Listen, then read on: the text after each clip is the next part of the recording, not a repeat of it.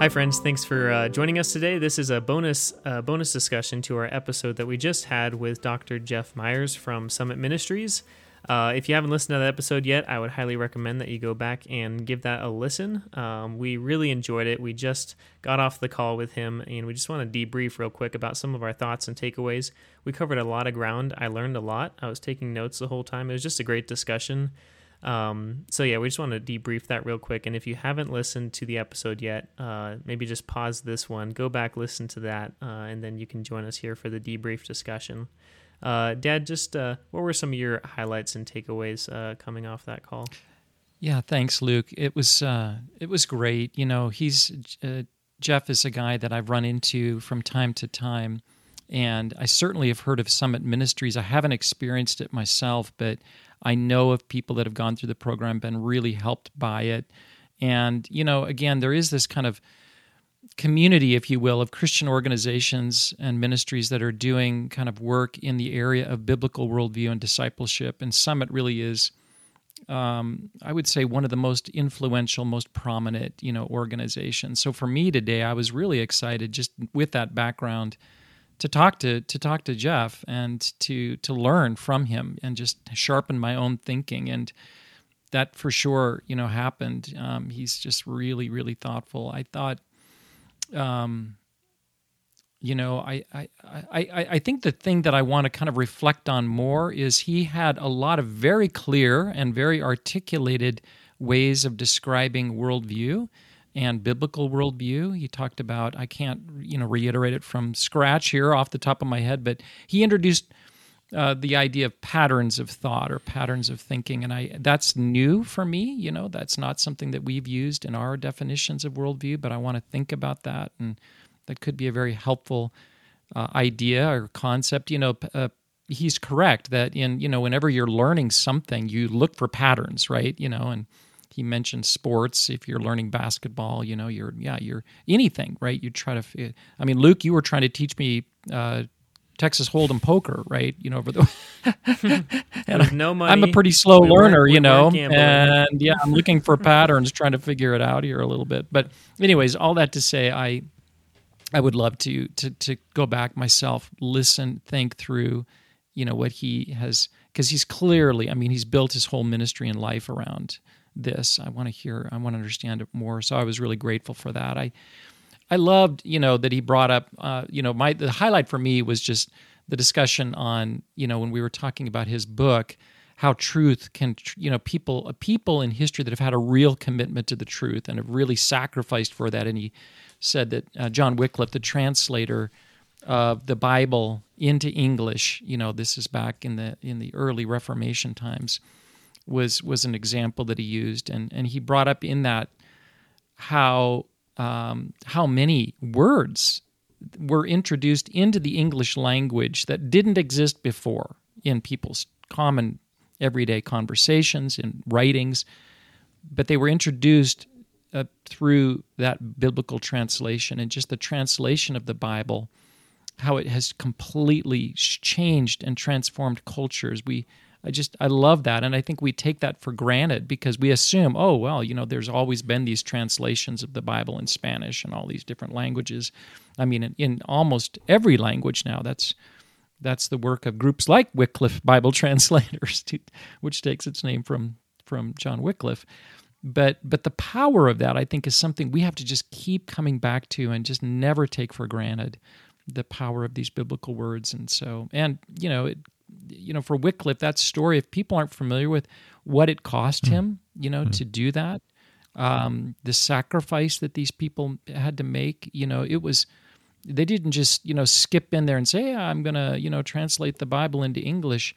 Um, the Catholic Church at that time, you know, had a monopoly on power by keeping the translation limited to Latin, right? Because they were the ones then control um, the distribution uh, and the knowledge that was in the scriptures because they were the ones that spoke Latin, and um, and they literally you know put to death people that that would be bold enough to say no, we're going to try to translate it out of Latin and into into vernacular languages like English. You know, so they paid a huge price for that.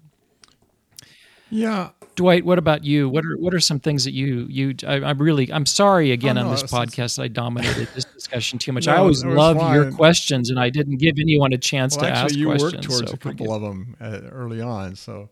Uh, yeah, I, I too uh, j- grabbed the word pattern when he said that because I started thinking pattern, pattern. Hmm. We use sets of ideas, assumptions, uh, basic foundational beliefs, you know, important key beliefs.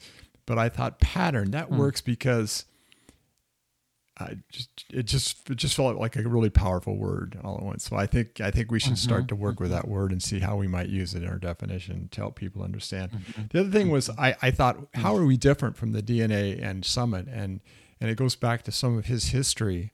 Um, he came out of a, mm-hmm. a, Marxist understanding, and he was in the U.S. and he was seeing what was happening in the in the universities in the U.S. Yes. and we come out of this world, this uh, relief and development world, and we're looking at the effects of yes. animism and uh, impact on uh, yeah. image of God in women, and they're being inferior in communities of extreme yeah, poverty, and how they're too, impacted right? by yeah. different mm-hmm. types of of false ideas uh, in worldview. Yes. So I thought uh, that was just mm-hmm. a richness I saw, and I thought, yeah, we mm-hmm. we still mm-hmm. have some things that we see that that uh, are unique. Um, yeah, words. Um, wow, I was reading an mm. article this morning and I thought it was I it had a, a kind of a, a, inobtrusive title, so I read it. But it but it had words. It's all at once. It was full of intersectionality, exclusivism, inclusivism, mm. um, words that I'm thinking I know these words, but I couldn't understand. But I, they did. How do I put it? They're they're new, they're new words. words. I mean, this is and, this is the new lexicon of yeah, social and, justice. And yet yeah, they're also right. a bit of a vacuum because I thought, what does that word really mm. mean? And I thought it's a little bit mysterious because it's a word without depth. When I thought about them, maybe I'm maybe the the next person will say, "Oh, you're completely wrong. You just don't understand the word." But when I think of compassion, That's I think deep, deep understanding of compassion. You know, but uh, mm. inclusiveness, it's like, well, that could be the world anyway. Um, yeah. Mm. Maybe one other point was uh, you guys jumped into Gnosticism. And I'm thinking mm. that is still a huge barrier to understanding why we should be engaged in cultural transformation at the level of worldview and the biblical worldview because we still have a Gnostic view of the gospel. Yeah, it's worth. I mean, Luke, I want to hear from you, but I just want to. I just want to underscore that because um, and, and for those of you who you know this idea of gnosticism is not you know it's you could you couldn't define it. It's so helpful to understand that. It comes from a greek heresy people like plato even that they they defined they saw reality in terms of uh, kind of a, a perfect world and then a um, what's the word you know kind of a, a degraded um, you know world um, and that the perfect world was this heavenly world of ideas um, it was immaterial. And then the material world was this degraded world that um, you know you needed to kind of get out of or flee from into this perfect world. And that idea isn't biblical, right? I mean, but it came into the church in the early church. Mm-hmm and it in very practical ways like jesus incarnated as a person right? In a in a mm-hmm. body you know? He wasn't an idea. He was a human being. He was born you know in a stable with blood. And uh, you know and that for gnostics was like they just couldn't no they can't accept that. So they denied the uh, the, the uh, what's the word Dwight? The incarnation right, the physical right. incarnation yeah, of God in human flesh right? Like that just couldn't have happened so that got, you know, kind of rejected as a heresy. But um, because the, the Bible doesn't separate these things, it says that God, who is spirit, created the heavens and the earth, you know, and the earth is his handiwork. It's it's good. He loves his creation. He's redeeming it, you know, and that includes human life and human bodies and rocks and fish and trees and everything else. You know, there isn't a separation, but that Gnostic idea crept into the early church, and now it's back, and you see it in evangelical Christianity because of this idea that this fallen world is kind of the domain of Satan, and it's it's all broken, it's all evil. I'm not denying it, you know, that Satan exists and he prowls around like a roaring lion, but but it's the idea that God has kind of handed it over, given it over. He's not involved. You know, he just wants to save people out of it. You know, the imagery is the lifeboat, mm-hmm. right, on a ship that's sinking. You got to get people into the lifeboat, get them off of that sinking ship. Don't bother with the sinking ship. It's just, it's it's it's a waste of your time. It's going down. Okay, um, so you know th- this is kind of right, the gnostic right. idea right? This, this this world isn't worth bothering with you know and that's back now big time so. Yeah. I i think of with the power of words um i mean just at first you kind of think well oh it's just a word why does that matter? What do you mean it has power? It's just something you say you know? Mm. but then when you think about a word and the um the thoughts that come to mind, the emotions it invoke. I mean, if we say Coca Cola, everyone immediately has a thought mm-hmm. of what that is, whereas it's just some mm-hmm. letters in a row, you know. Um, but then when we say a word like sin, if you mm-hmm. had never heard that word before, what would you replace that with? Mm-hmm. Uh, I think today we're kind of losing the idea and the concept of sin. Um, mm-hmm. I, I, mean, it, we're talking about Gnosticism. Gnosticism, in a way, says, you know, uh, it you know I, I, always kind of associate it with a sacred secular divide. I don't know if that's totally yeah, accurate, yeah, but that's right. You know that's mm-hmm. a simplified way of saying it. If there's a sacred secular divide, then the secular world, sin doesn't apply there in a way. And if you just rip the sacred out of it, then what where where do we fill that gap? You know, you come mm. up with new terms. You say, oh, it's just this person was, uh, you know, affected by its uh, society growing up, and now now it has this issue. This person does, or you know, you can throw mm. a lot in the mental illness category. I'm not just, you know, mm. I'm not mm-hmm. saying that right. that doesn't exist Real. at all. Yeah. But I think we put mm-hmm. a lot of w- too much weight on that, and we say like it's kind of replaced the concept of in sin, a way, right? Exactly. In a way, yeah, mm-hmm. um, yeah. So that's just I'm just pointing to the power of words there. If you don't have that word in your vocabulary, a lot of things in life are not going to make sense because a lot of things in life are just an effect of sin. We live in a fallen world and it, it, affects all of us. Um, yeah, I love to think of words as, as uh, uh, you know, they're, they're these powerful windows into reality that if you don't have them, you don't see a part of reality and you don't live in it. So, like, for example, you know, we talk about Arturo Cuba's story in Guatemala so much and that indigenous tribe didn't have an, understanding of the word dominion. So they didn't, for them, that did, you know, dominion over creation mm-hmm. didn't exist. It literally wasn't something that they could even conceive of.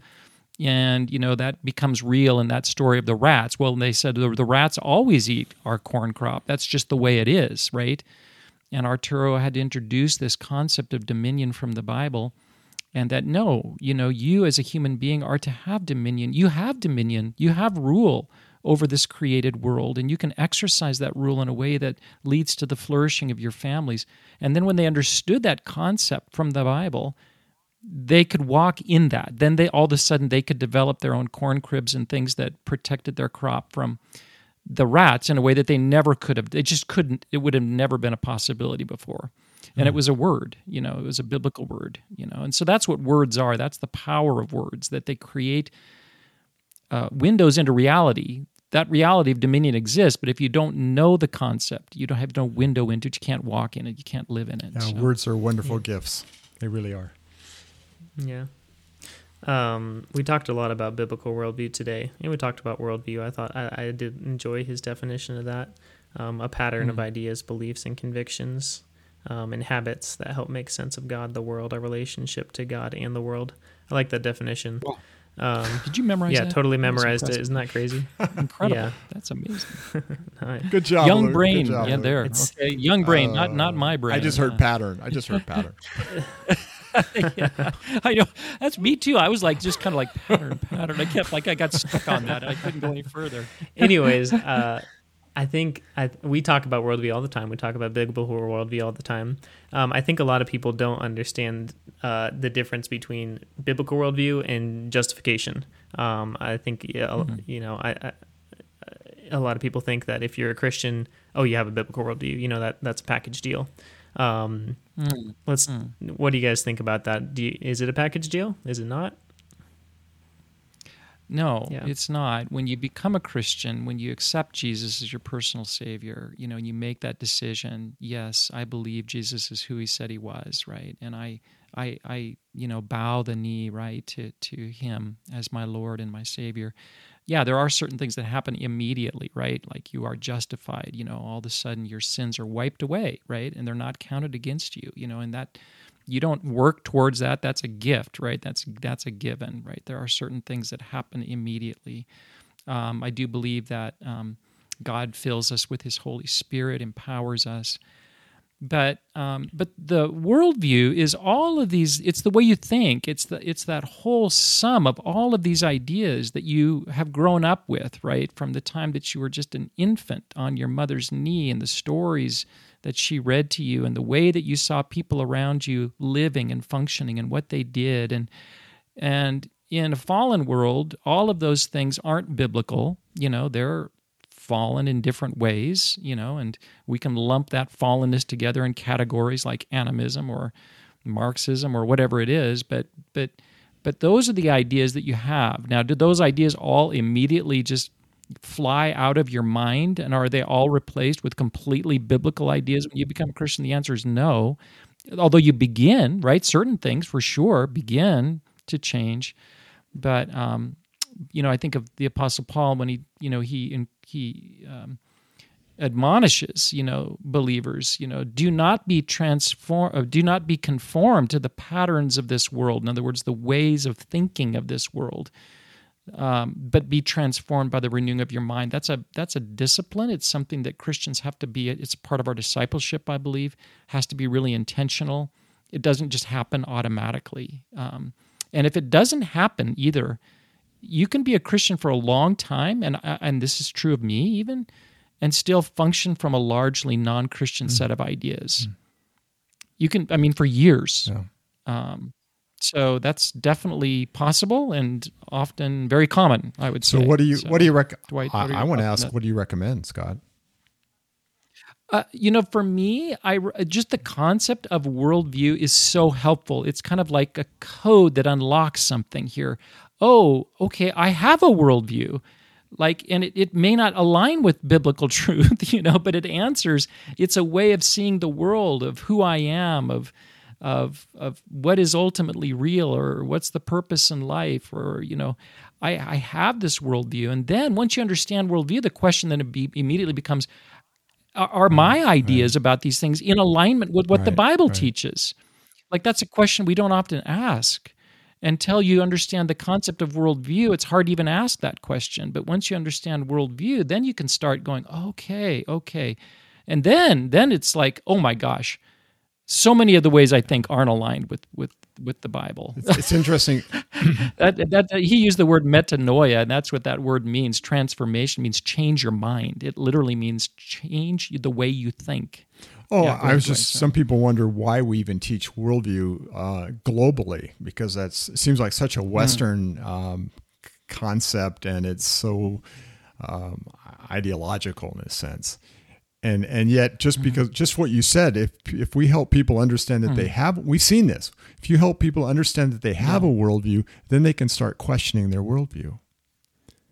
That's right. Before you that, they really you can't see just, it. it it's like a fish exactly. in a fishbowl. You don't so see it. We exactly. actually take yeah. some effort to help people understand they have a worldview and then lead them out of animism mm-hmm. or Hinduism or whatever it is they're trapped in. So that's why it's such a powerful concept and it's so it's so essential for discipleship, you know, this kind of discipleship of the mind of of, of of our, our thinking, our patterns of thought, yeah. you know. So and just yeah, for anyone out there who wants to start thinking this way, who wants to start recognizing what type of worldview they have, what are some basic questions? We have some basic questions that it's good to ask yourself and really, really be honest with yourself. Ask these basic questions, and you can really quickly form an understanding of what type of worldview you have.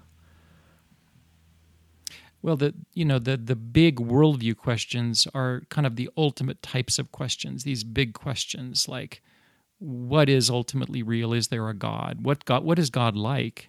um, uh, you know, who am I? What does it mean to be a human being? What does it mean to be made in God's image? I mean, even as Christians, we throw that out. Yeah, I'm made in God's image, but what does that really mean to be made in God's image? You know, um, and how does that shape a life? Uh, questions like where, what is history? Where's history going? You know, um, is there, you know, a guiding hand, providence, if you will, in history, or is it just kind of one darn thing after another? You know, and what what what what happens after I die? You know, so those we all wrestle with these big questions, you know, but these questions are going to be answered by our worldview, and I think a lot of people because we're busy and we, you know, those questions don't uh, in interject in our daily lives very often when we're no. eating breakfast or going to no, I, I don't wake is, up in know? the morning and ask, what does it mean to be human? You don't ask you know, those what, big what, questions. What does it mean right? to be yeah, a human exactly. being today? no, I, I, and I wouldn't know how to answer it anyway. And so. you you and you accept you tend to accept yeah. whatever answers you've yeah, absorbed passively. from from your friends and family, the culture, yeah. right? I mean, you just kind of they just it's runs in the background like software exactly, computer. Exactly. Yeah. So, mm-hmm. uh, uh, Luke, they could walk our, watch our core video. What is a worldview? What is a worldview? We're trying to take some of the core teachings of the DNA and kind of boil them down to their essence so that it's easy. When people ask this question, what do you teach? You know, it's like, well, watch these five videos. You have a pretty good yep. idea of what so, we're teaching, yeah. anyways. Start there. I'll link that in the, the in the show All notes right. for anyone who wants to watch that. It's a great video. Um, yeah, that was that, that was really enjoyed the discussion with Dr. Jeff Myers today. Um, just so many takeaways. Uh, I think um, you guys could all agree with that. Uh, and this little debrief discussion has been great. Um, I enjoy having these after the podcasts. Uh, hopefully, these are helpful for you guys who are listening. Um, as always, thanks for listening to Ideas Have Consequences. Uh, this is the podcast of the Disciple Nations Alliance. Um, join us next week uh, here on the podcast. Uh, we have episodes come out every Tuesday, um, so I hope you're able to join us then. Thanks again for listening.